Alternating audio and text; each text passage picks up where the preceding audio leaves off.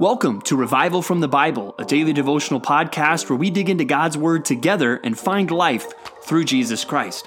My name is Ben Blakey. It's Tuesday, the 8th of September, 2020. So many stories are defined and include a clear, strong villain. Somebody that is the antagonist of the story that is so easy to root against. I mean, what would Star Wars be without Darth Vader. And we think of so many examples throughout literature, throughout movies, uh, of the villain of the story. Well, even in the Gospels, we have somebody, a group of people actually, that are very easy to root against the antagonists of the story, the Pharisees. And it's so easy for us to look at them and to look down on them, right? We're rooting for Jesus, go, Jesus, go. And then we see the Pharisees and we say, oh no, it's the bad guy, right? And so it's very easy for us when we read about Jesus rebuking the Pharisees. It's so easy for us to say, Amen, go Jesus, you tell those bad guys. What's hard for us to do, unfortunately, is for us to look in the mirror and see the Pharisees. And unfortunately, that's what we need to do more of. Uh, because what needs to happen with us is we want to become more like Jesus, but without Christ, our flesh is going to pull us towards being a Pharisee. And so today we're going to read a parable that Jesus tells and he really puts the Pharisees in the crosshairs here. And I think it's one that's so easy for us to read and say, Amen, Amen, go Jesus, without thinking about ourselves and without saying, Jesus might actually be rebuking me. And that's the parable of the Pharisee and the tax collector. And again, Luke, he tells us the point of the parable before Jesus starts it. He says he tells this parable to some who trusted in themselves that they were righteous and treated others with contempt.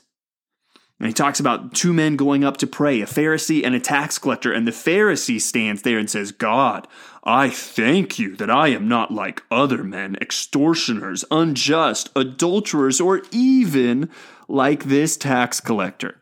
And then he goes on to talk about all the great religious things that he does. And then, of course, you probably know the story. Then there's the tax collector that doesn't even lift his eyes to heaven. He just beats his breast and says, God, be merciful to me, a sinner. And Jesus says, that's the one who's justified. The one who is declared righteous is the one who knows, I am a sinner. And that's something all of us need to realize. None of us get to stand before God and say, God, Look at me. Look at all of the good things that I do. No, all of us, if we're truly saved, at some point, we were the tax collector. God, be merciful to me, a sinner. I don't deserve your grace. I am not righteous in and of myself. Now, what I want us to think about as we think about this is okay, who is the tax collector to your Pharisee? Because it's really easy for us to look down on the Pharisees, the bad guys, the, the, the villains of the story. But unfortunately, sometimes we act like them. And, and even now, it's like, okay, I want to follow Jesus. It's easy for us to look out at the world and say, oh God, I'm so glad I'm not like those people. Who is that to you? Is it the, the jerk at your workplace that's just obnoxious? Do you find yourself starting to think, eh, thank you, God, that I'm not like him? Is it the people you see on the TV screen, on, on the news, looting and rioting in our nation right now? God, thank you, I'm not like those crazy people. Or is it your uh, your neighbor who seems to spend all of his time drinking beer and none of his time working on his lawn, which has become an eyesore in the neighborhood? Who is it to you? Because it is easy for us to start saying, God, thank you that I am not like them and I do all the good things, instead of saying, God, even now as a Christian, you have been merciful to me, a sinner, and there but for the grace of God go I. We want to maintain that humility. Jesus said, Blessed are the poor in spirit.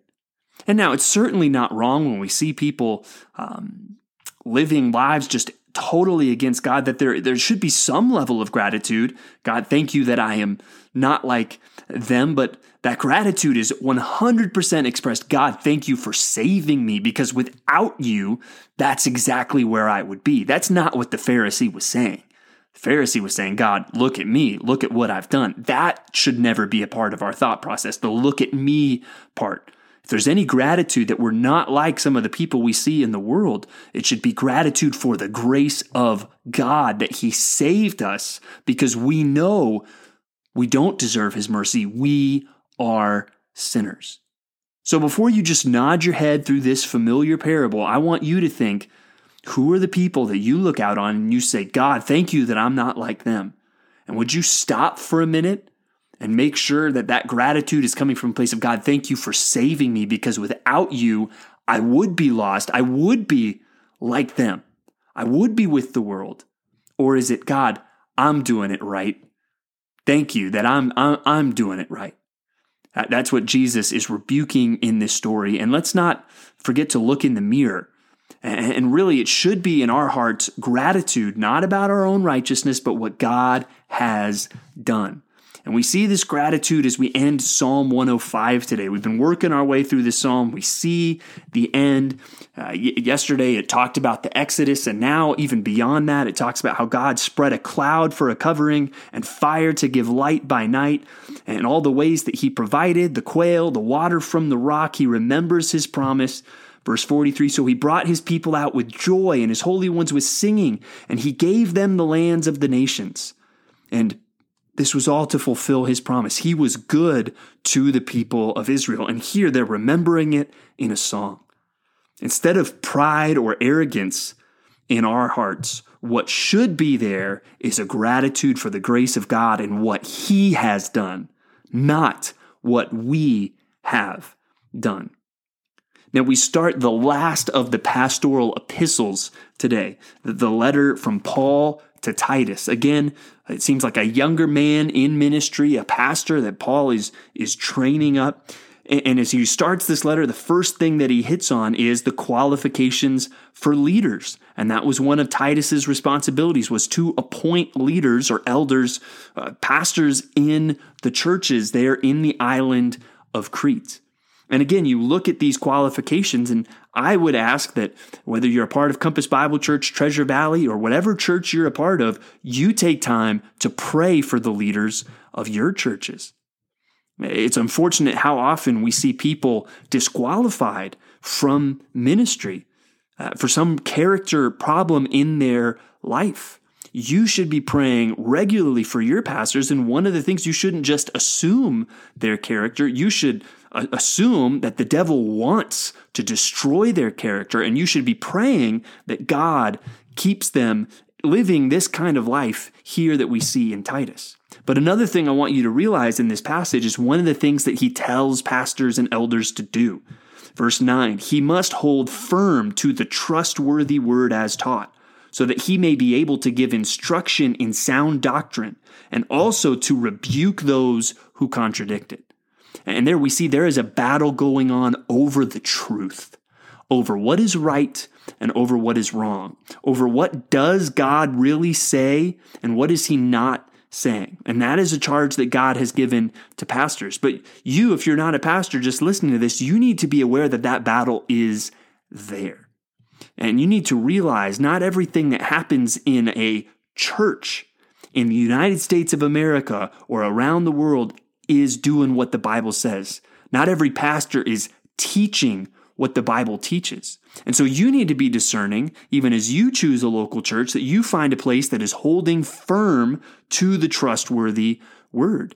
And you need to appreciate that there are going to be times where your pastors, they need to be pointed. They need to say what might sound like hard things to point out the difference between truth and error, which our culture wants to blur so much. So be aware of that battle. And that's something that we see in 1st and 2nd Timothy and Titus. One of the key charges Paul is making to Timothy is, hey, you've got to be the one teaching what is right. sound doctrine and rebuking what is wrong and error.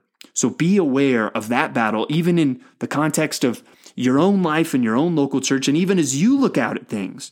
And you need to realize not every pastor is going to be saying what the Bible actually says. And that's why even all non pastors need to, as we would say in church circles, be a Berean, which that's a, a city there in what's modern Greece, the, city of Berea. And it says that when Paul went there, they were noble minded because they were fact checkers. They would every day search the scriptures to see if what Paul was saying was right.